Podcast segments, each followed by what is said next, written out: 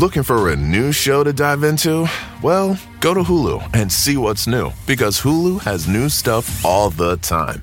Like the full season of FX's epic limited series Shogun, FX's new international spy thriller The Veil, starring Emmy and Golden Globe winner Elisabeth Moss. And don't miss the all new crime series Under the Bridge, inspired by shocking true events and starring Riley Keough and Lily Gladstone. It's all new, and it's streaming now on Hulu.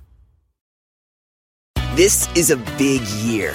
The Ohio Lottery's golden anniversary. 50 years of excitement, of growing jackpots and crossed fingers. 50 years of funding for schools, of changed lives and brightened days. 50 years of fun. And that is worth celebrating. So watch for can't miss promotions, huge events, and new games that will make the Ohio Lottery's 50th year its biggest one yet. Learn more at funturns50.com.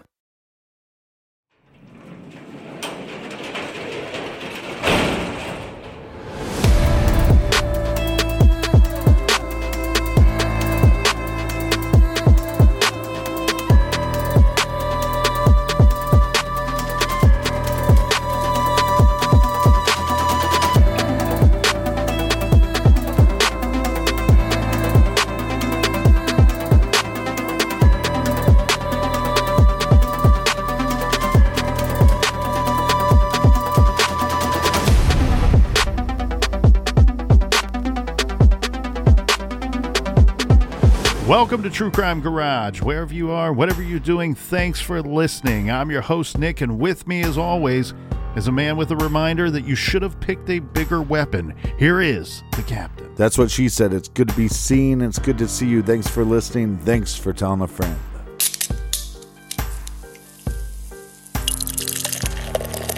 Today we are still drinking Nosferatu by Great Lakes Brewing Company. It's an Imperial Red IPA, 8% ABV. This is one of the most beautiful looking beers once poured into an appropriate beer glass.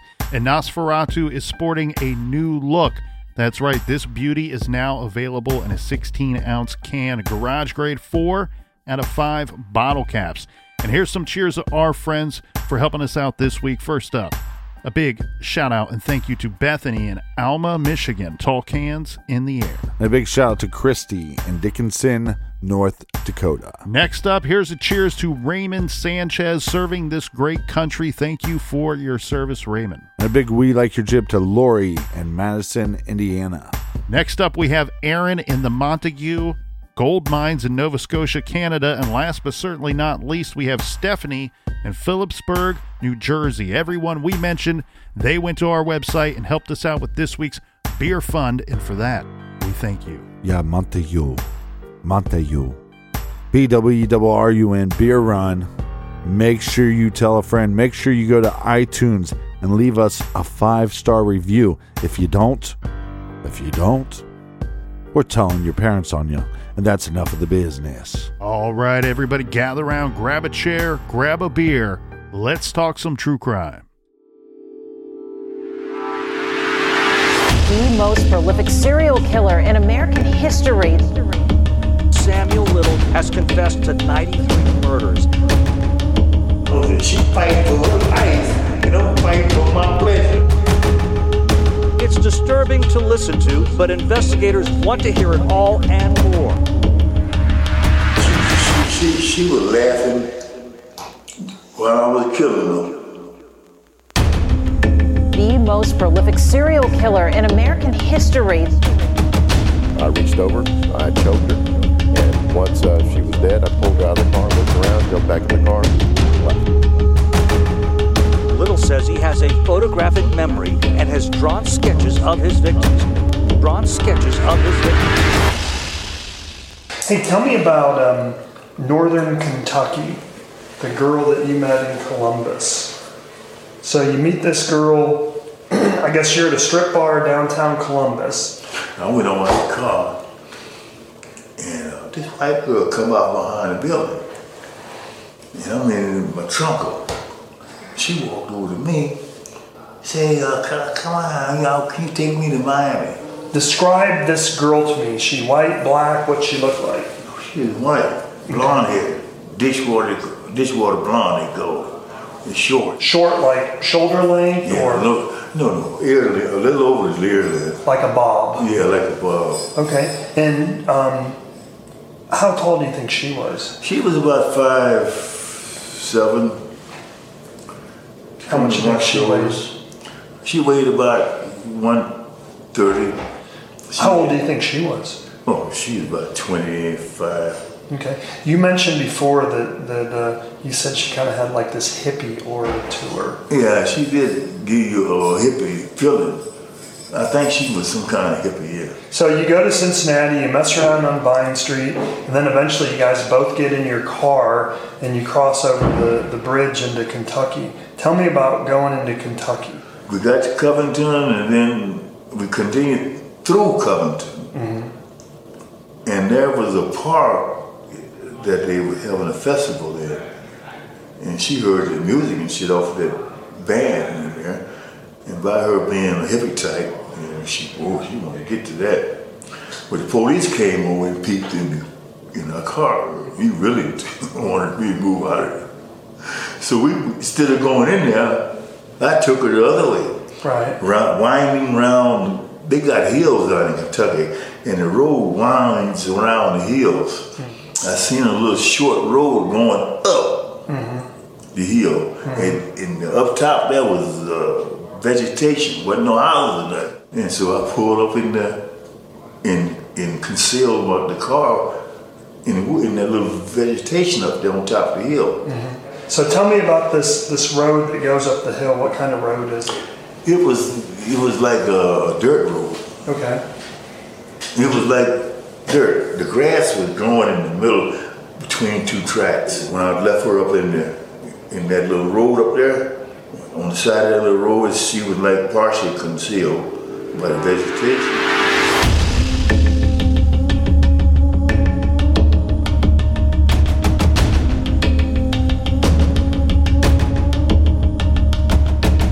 His mouth to your ears.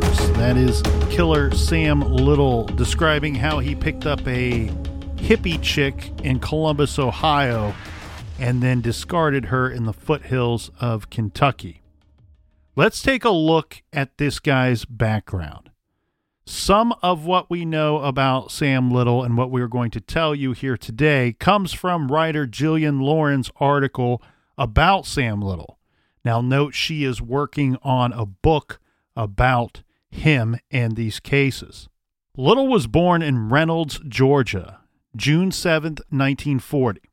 His mother was 16 year old Bessie Mae Little. His father was 19 year old Paul McDowell, one of the surnames Little used throughout his life. Little has said that his mother worked as a sex worker, but according to Cleveland Magazine, a 1940 census lists her occupation as a maid. According to him, Little's mom didn't want to be pregnant and tried to abort the baby by tying a rope around her waist and pulling it as tight as possible. Some sources have reported that Little was born while his mother was incarcerated. He was raised by his paternal grandparents, Henry and Fanny McDowell, in Lorain, Ohio. He attended Hawthorne Middle School, but quit in the eighth grade. He was first arrested for stealing a bike in February of 1954 and spent some time at a boys' industrial school in Lancaster, Ohio, a violent reform school where he says the boys were regularly gang raped by the older, stronger kids. He was there for 18 months. Well, what do they say? Hurt people, hurt people. His next arrest would be in 1956 in Omaha for burglary. Then we have him again in 1957, this time back in Lorain, Ohio. He was again sent to a youth facility, this time the Ohio State Reformatory in Mansfield, which was closed by court order in 1990 due to overcrowding and inhumane conditions. This prison is best known for the filming location for The Shawshank Redemption. He got out and was arrested in October of 1961 for burglarizing a Lorain furniture warehouse. By this point in our timeline, Captain, Sam Little is 21 years of age, and he's sent back to Mansfield for three more years. This is where he learned to draw, spend his time in prison sketching and painting. He also was trained as a boxer at this time. Little fought as a competitive boxer until his mid 20s. Eventually, Sam Little quit boxing, but he would continue to use his boxing skills to punch and knock out his victims who were helpless against his strength and power. Well, there's a huge difference. Like you said, he trained as a boxer, so this guy understood how to punch and how to punch correctly.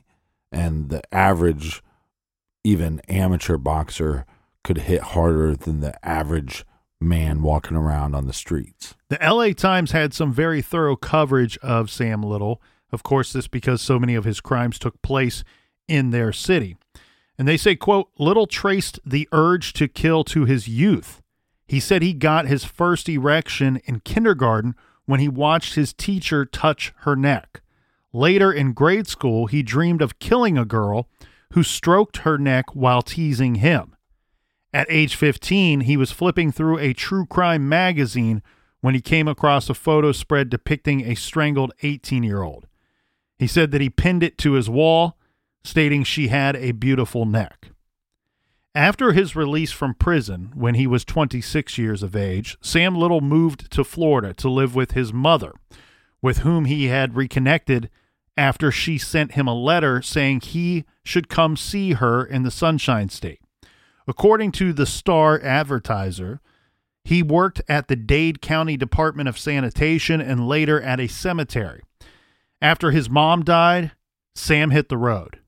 Little traveled the country, not really ever holding a real job, at least not for very long.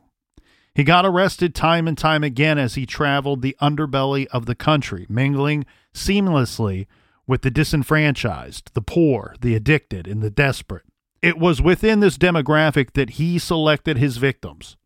By the time he was extradited by Mitzi Roberts to LA, his rap sheet was over 100 pages filled with scores of instances of brutal violence against women, beatings, sexual assaults, chokings, even attempted murders.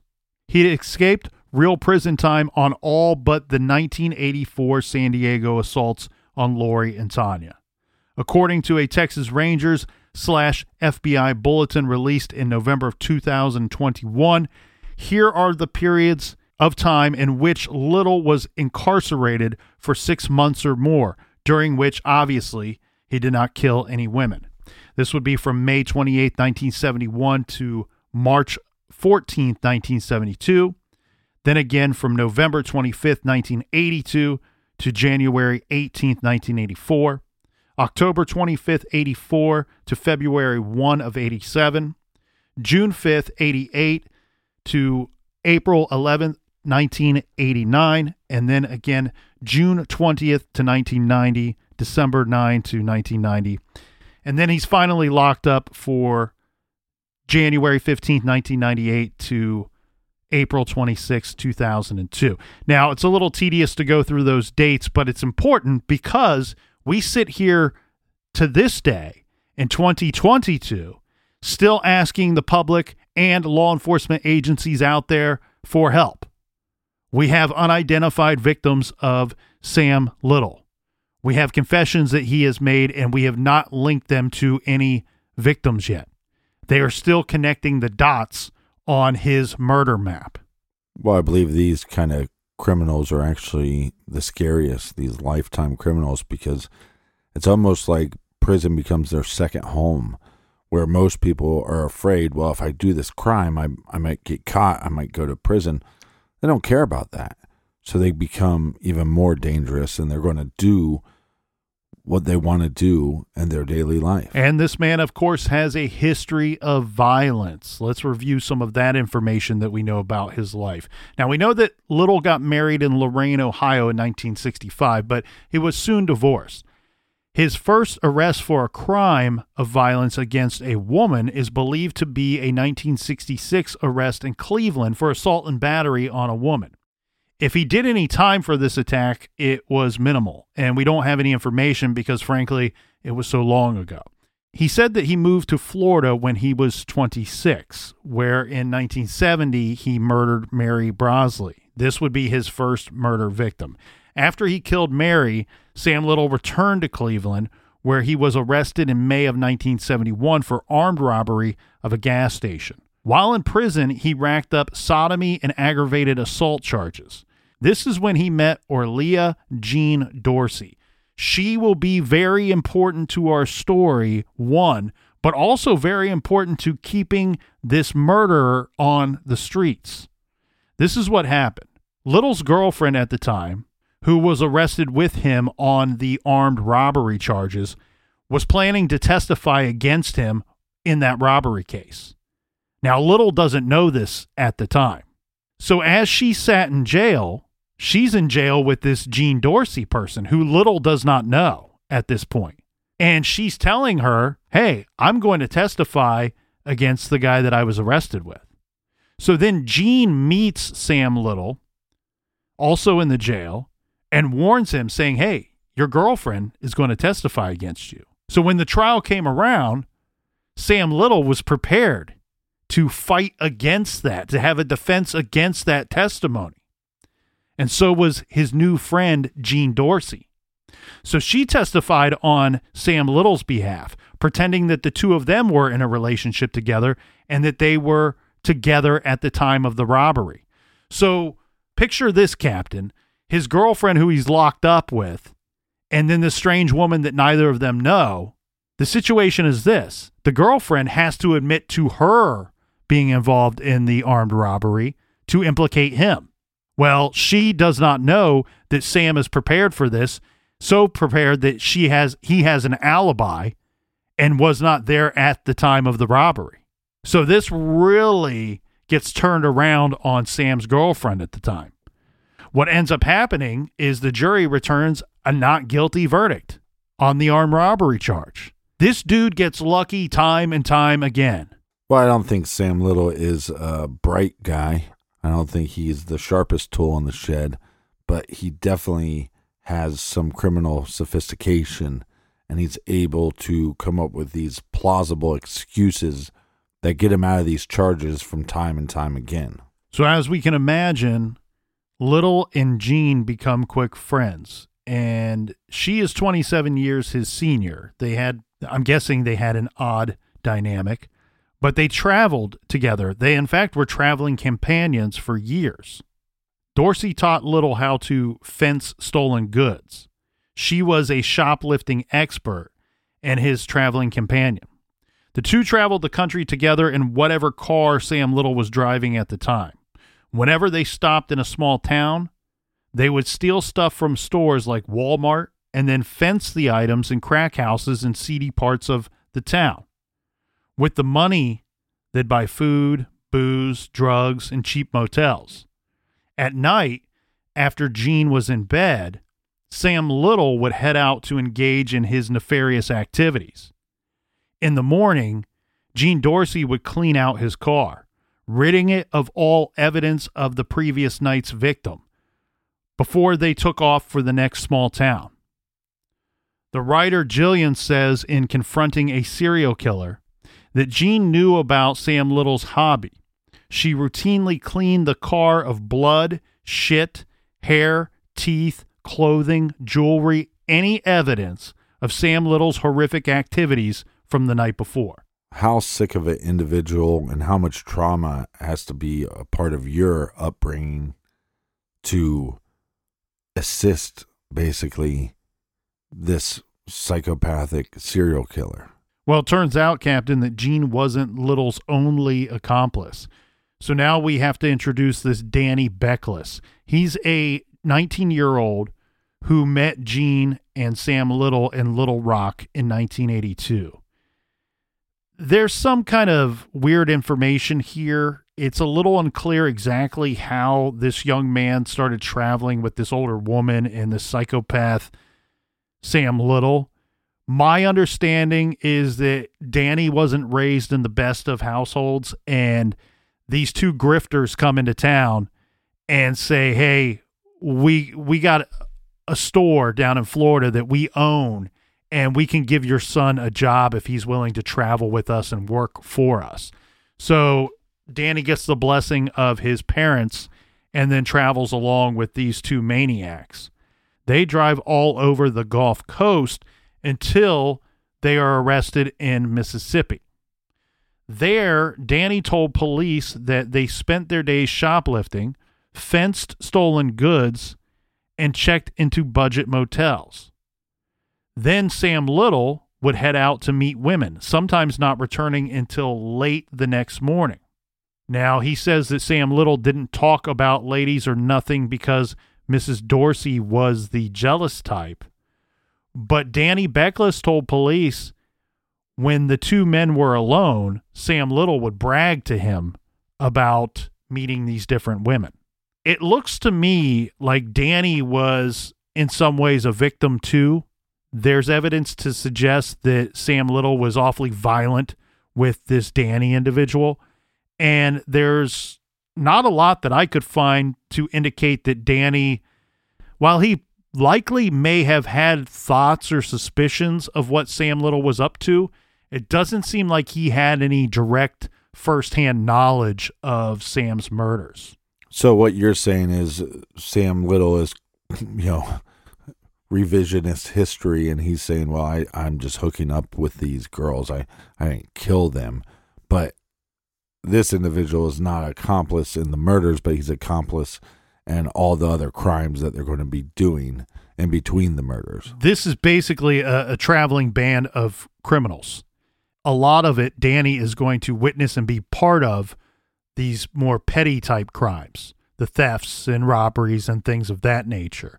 And I wonder if this was kind of a need for Jean Dorsey. We know that she's she's getting up there in years by this time. She's the shoplifting expert. Remember, that's what Sam Little called her.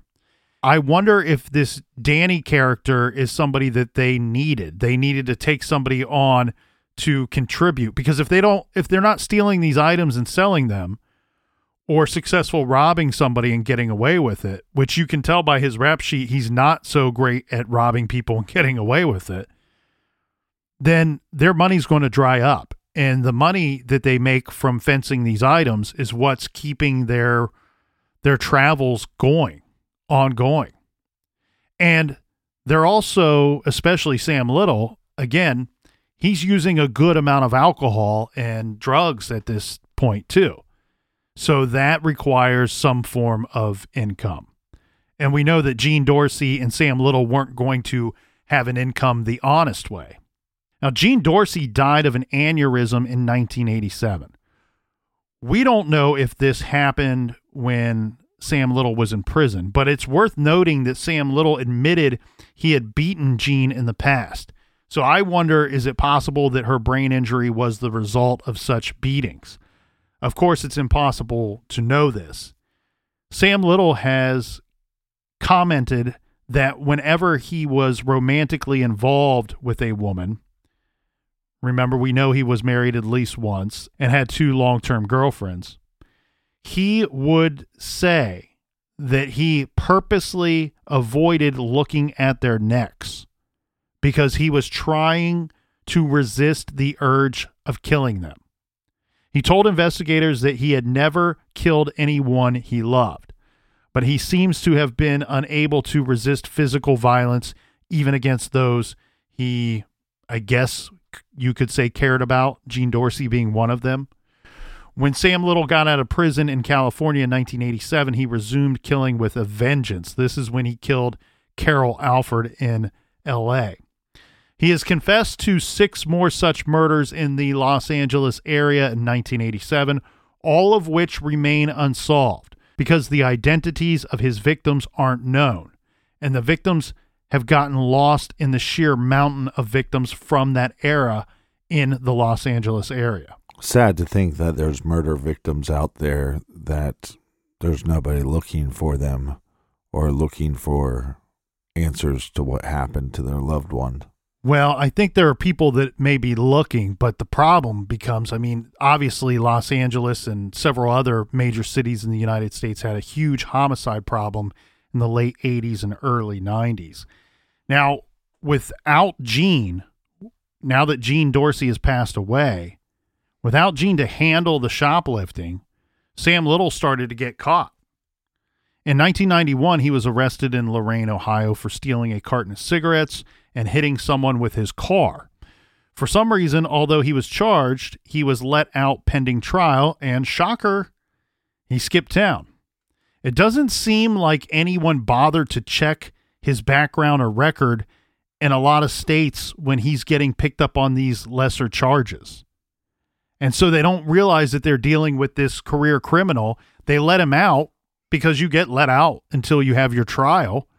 But as you pointed out, Captain, and we pointed out, he's living this nomadic lifestyle. Of course, he's just going to hop in his car and drive away. Well, and Sam Little has nothing to lose. That's right. Now, what ends up happening here is he gets caught for something else. I'm, it's not clear to me what, but when he's caught for these other things years later, he now has to face those 1991 charges that he dodged in Ohio. So he pleads guilty to the new stuff that he gets arrested for, plus the old Ohio charges, and gets sentenced to a two to 10 year sentence in prison for these crimes. After he gets out of prison for this stint, this is when he kills his final victim, Nancy Stevens, in 2005. He is 65 years old at this time. Now, remember the important arrest, one of the most important arrests in his case, is the arrest that would provide the grounds for extradition, extradite him from Kentucky to the state of California in 2012. This is when Sam Little was arrested in Los Angeles for cocaine possession in 2007. He pled guilty, but of course failed to attend a court ordered drug rehab program. So a bench warrant was issued for his arrest. As we heard earlier, and as we said earlier, Mitzi Roberts had a heck of a time tracking him down because during his entire criminal career, including the three and a half decades spanning the killing years, between 1970 and 2005, Sam Little didn't really live anywhere. He literally spent his life as a transient, preferring shelters, halfway houses, seedy motels, even sleeping in cars. He said he rarely stayed in any one place for longer than three days. He had no fixed address, no registered vehicle, no credit cards or paper trail. He didn't vote. He was a ghost and law enforcement agencies didn't cross reference with other jurisdictions the way that they do now. So, an arrest for assaulting a woman in one state meant nothing to investigators in another. In fact, in many of his arrests over the decades, police detained and released Sam Little just hoping that he'd leave their jurisdiction.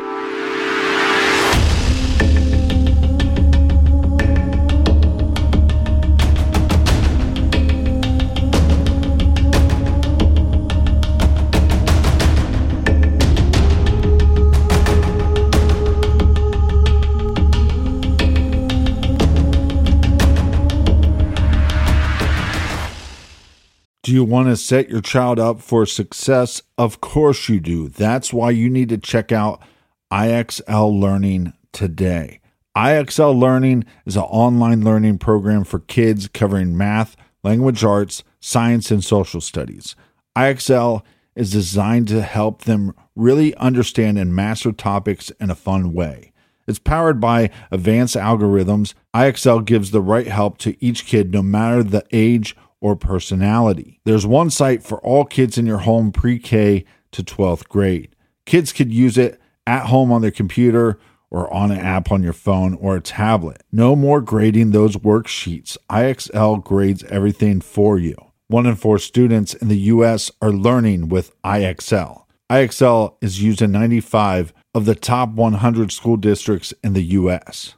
I love recommending IXL learning. Kids can learn at home or on the go. And all my friends and family that are using it absolutely love it because it's so easy to set up and so easy to use. And even the kids that I've recommended it to their parents have told me, hey, Captain, thank you. I was having problems in math and my parents couldn't help me, but IXL could. Do you want to get your kids back on track or do you just want to get your kids ahead? Do so with IXL Learning. Make an impact on your child's learning. Get IXL now. And True Crime Garage listeners get an exclusive 20% off IXL membership when you sign up today at IXL.com slash garage.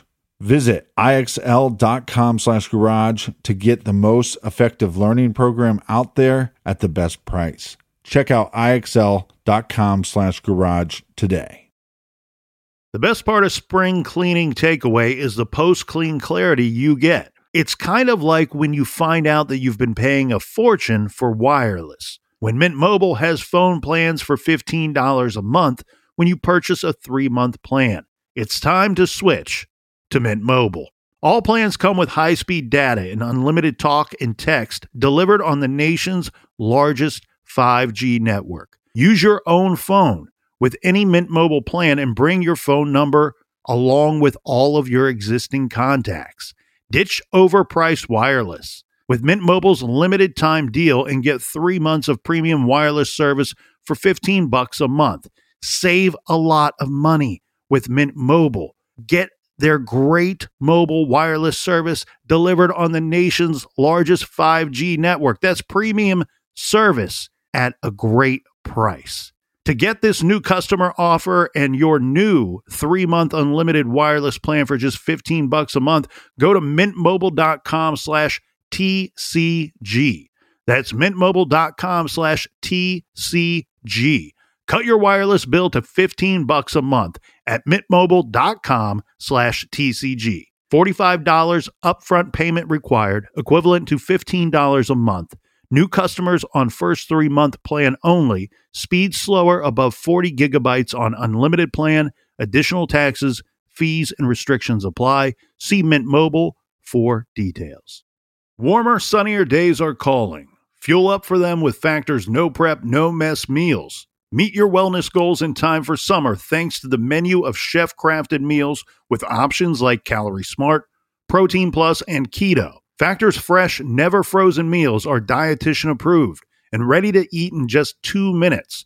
So, no matter how busy you are, you'll always have time to enjoy nutritious, great tasting meals. With 35 different meals and more than 60 add ons to choose from every week, you'll always have new flavors to explore. Crush your wellness goals this May with dietitian approved meals and ingredients that you can trust. Make your day delicious from breakfast to dessert. Stay fueled with easy, nutritious options. Treat yourself to restaurant quality meals that feature premium ingredients like filet mignon, shrimp, and blackened salmon. I am new to Factor and I have been loving every minute of it. I have a problem, and it's called lunch. Some days I need a pack of lunch, and some days I work from home. Whether I'm at home or whether I'm on the go, Factor is fueling my lunch from now on. Head to factormeals.com slash truecrimegarage50 and use code truecrimegarage50 to get 50% off your first box, plus 20% off your next month. That's code truecrimegarage50 at factormeals.com slash truecrimegarage50 to get 50% off your first box, plus 20% off your next month while your subscription is active.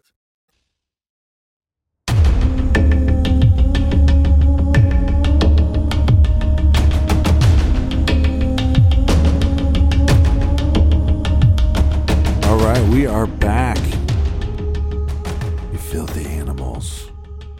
Crispy, cheers. Cheers, sir. Every one of the investigators who talked to Sam Little was really taken aback at his ability to recall each distinct victim. You'd think they would begin to blur together in his depraved mind when there are, are so many. Right. If somebody committed three murders, you might expect them to know every little detail. But once you get past 10 victims, it seems like they would all kind of, like you were saying, they're all blur together. And the sheer amount of time that has passed in a lot of these. We're talking decades as well. But he seemed to be able to recall the victim's clothing, jewelry, where he picked them up, their final death throes.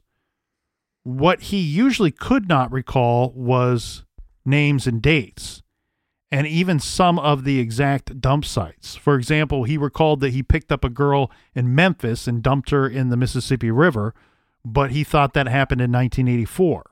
It is actually believed to have been 1990. Part of his recall process involved cars.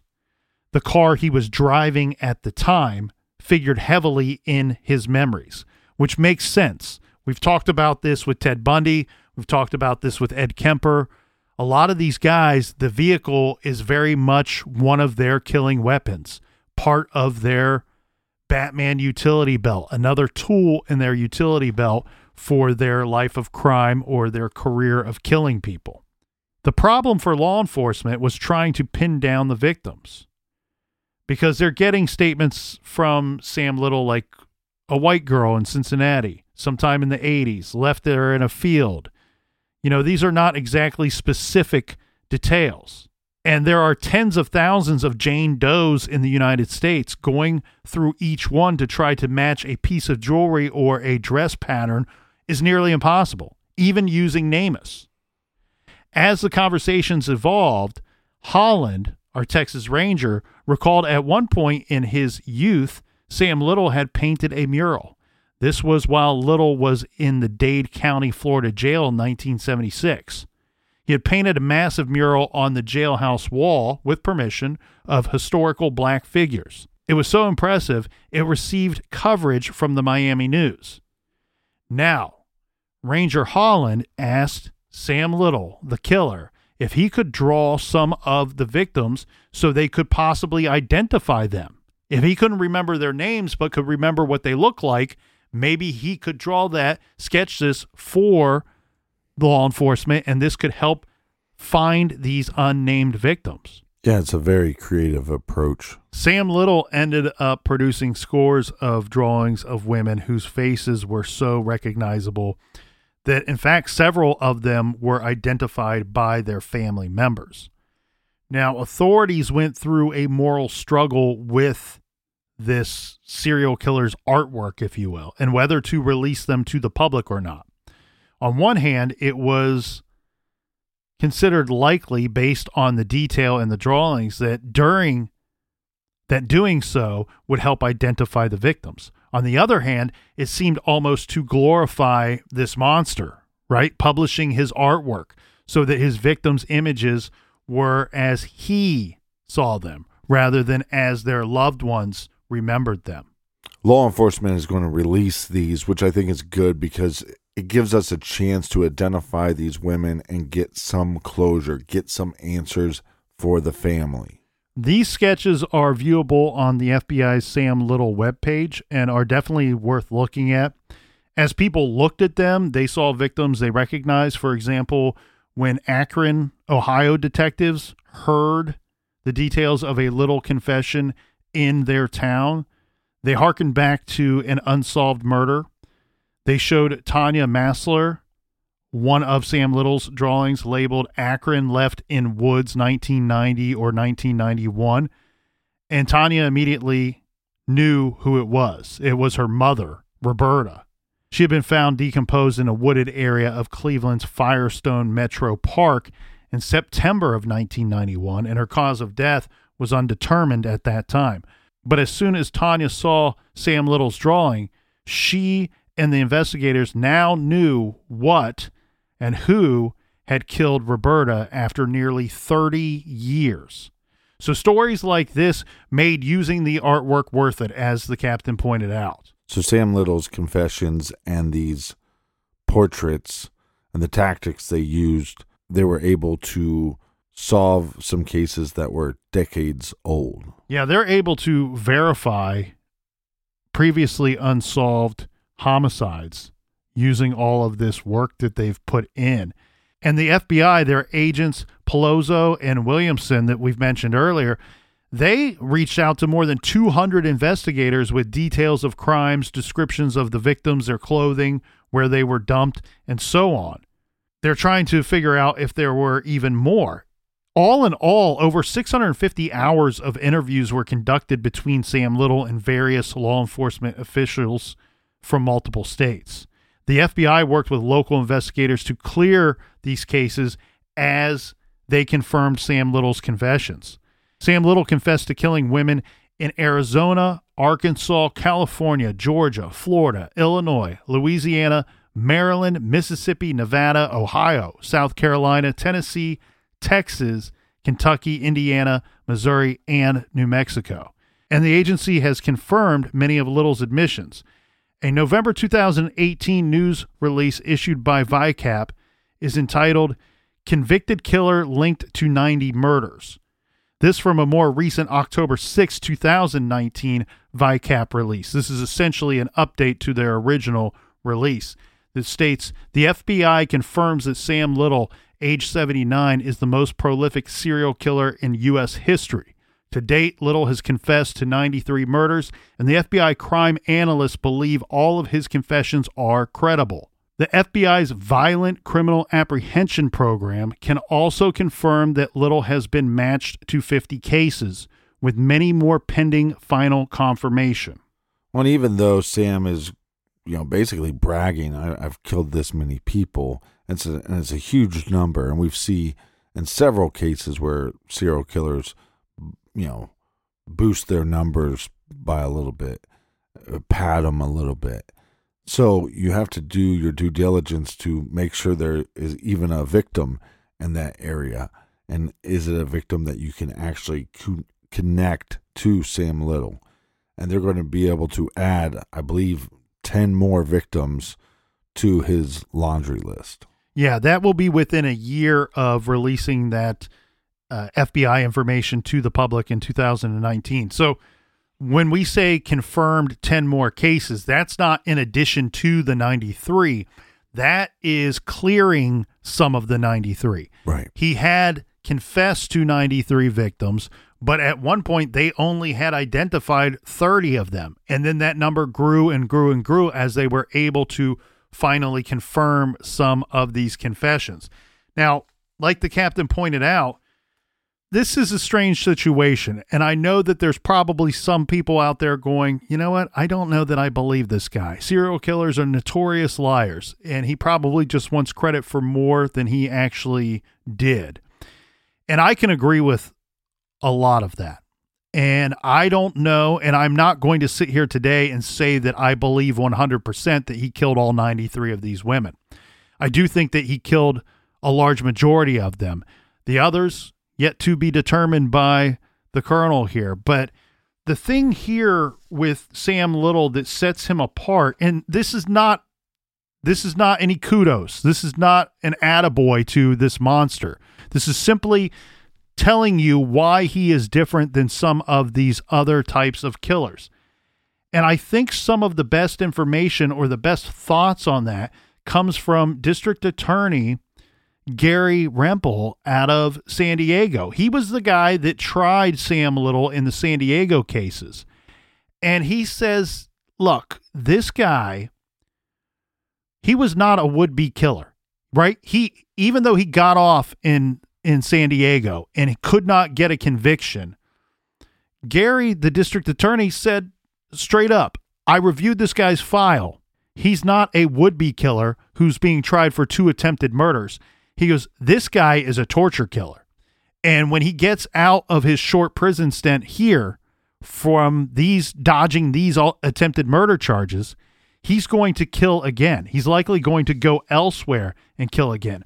And he referred to it as the Sam Little playbook. You know, the reason why Sam Little was so successful was his playbook because his murders worked. His playbook worked. And it was simple. Sam Little moved frequently. He used aliases. He traveled with an alibi witness, Jean Dorsey, who, if he did find himself in a jam, would come to his rescue and say, No, he couldn't have been over there doing that bad thing because he was with me. He left no weapons, used no weapons, and sadly, unfortunately, he picked victims that would not be missed. That's the Sam Little playbook. That's the playbook that worked. So there's obviously some confessions that line up and match and make sense, but then there's other cases that don't line up and don't make sense. Yeah, this is not this is very messy. It's it's not clean by any means. So by the spring of 2020, Sam Little had been convicted of 8 murders in California, Ohio, and Texas. He was charged with several more that have not been adjudicated. As we said earlier, it's been reported that the FBI has confirmed 62 of Little's confessed homicides but we know that he confessed to 93 kills.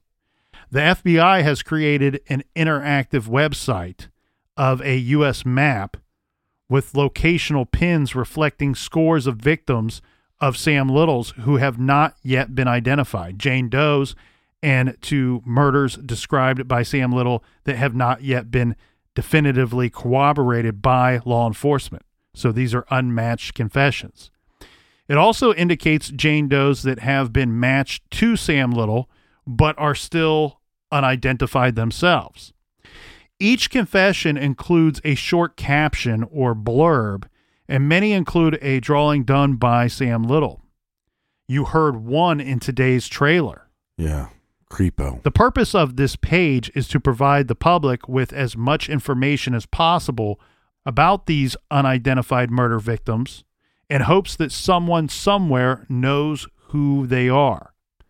Even more recently, in November of last year, the FBI and the Texas Rangers issued a joint bulletin entitled Sam Little Case Profiles that requests public assistance identifying his remaining victims. The bulletin contains very detailed blurbs about each murder and the sketch for each victim, if one was made. All of the unidentified victims were killed between 1970 and 1997. The bulletin is broken down by state. We have 16 unidentified Los Angeles victims, as well as unidentified victims in other states five in Florida, three in Georgia, one in Tennessee, one in Ohio, two in Louisiana, one in Mississippi, and one in Las Vegas, for a total of 31 unidentified adding to the 62 that have been attributed to Sam Little, and we have 93 in total. In some of the unmatched confessions, the FBI has provided us with lots of detail. And if you're interested, you can go to FBI.gov and look up these portraits yourself. And I suggest people do that. Sam Little confessed to 17 murders in Los Angeles in the mid to late 80s. This is in addition to the three that he was convicted of. One of the 17 is Alice Duval, now believed to be resolved. So that leaves 16 additional cases in Los Angeles. As of the end of 2020, Mitzi Roberts told the Washington Post Police have very strong leads in about five of the remaining cases, but are not yet able to say with confidence, this is him, this is why. The task is complicated, she said, because as many as half a dozen serial killers using similar methods were operating in Los Angeles in the 1980s, the era when Little was active there. Per the LA Times, quote, during the time period that he was convicted of murdering three women in Los Angeles, we were in the middle of a crack cocaine epidemic. Prosecutor Beth Silverman said during that time period, there were more than 100 women of color who wound up dead in alleyways in South Los Angeles. By November of 2021, so late last year, Captain, none of the 16 in Los Angeles had been definitively identified. So those are still open, unresolved cases. Yeah. And then there are the cases that might not have yet been attributed to Sam Little, but they have been mistakenly attributed to someone else, someone who is innocent. There are two known cases where Sam Little is believed to have been responsible for the murder, but someone else was convicted.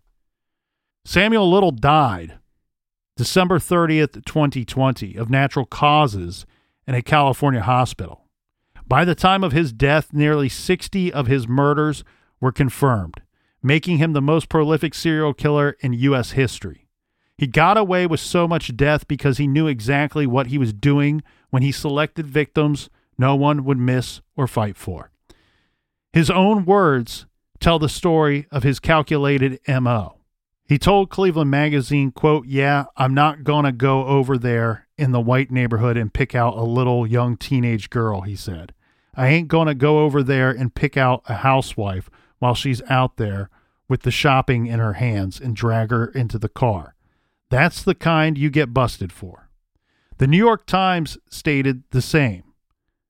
Says, quote, I never killed no senators or governors or fancy New York journalists. Nothing like that.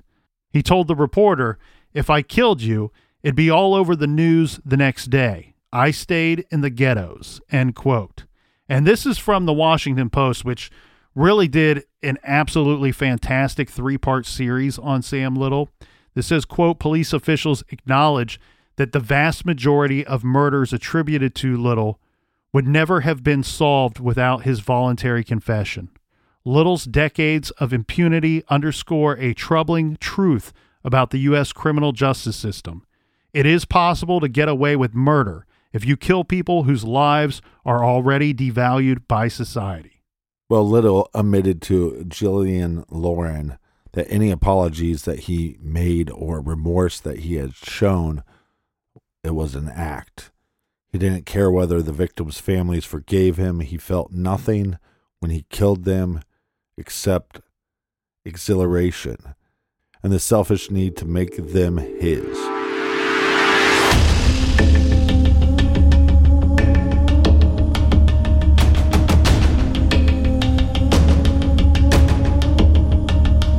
Like always, stellar research. Uh, thanks for keeping us entertained, Colonel. Do we have any recommended reading for the beautiful listeners? Yes, but only for the beautiful listeners. This week we are recommending Forced Sex Trafficking What It Is and How You Can End It by Christopher Armitage. We can't just sit around and wait for the most disgusting scourges that face humanity to be cleaned up by someone else. So join the fight and read this book.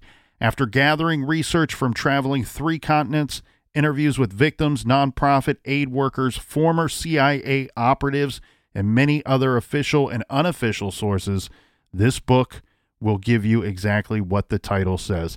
That's Forced Sex Trafficking What It Is and How You Can End It by Christopher Armitage. You can find that great title and many other recommendations on our recommended page at truecrimegarage.com. Yeah, join us back here in the garage next week.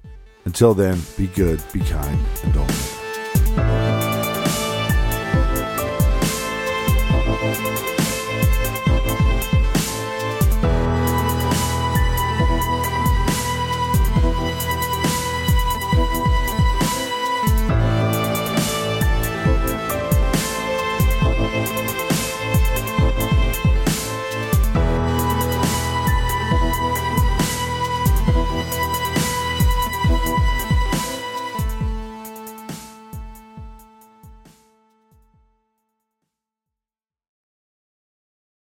This is a big year. The Ohio Lottery's golden anniversary. 50 years of excitement, of growing jackpots and crossed fingers. 50 years of funding for schools, of changed lives and brightened days.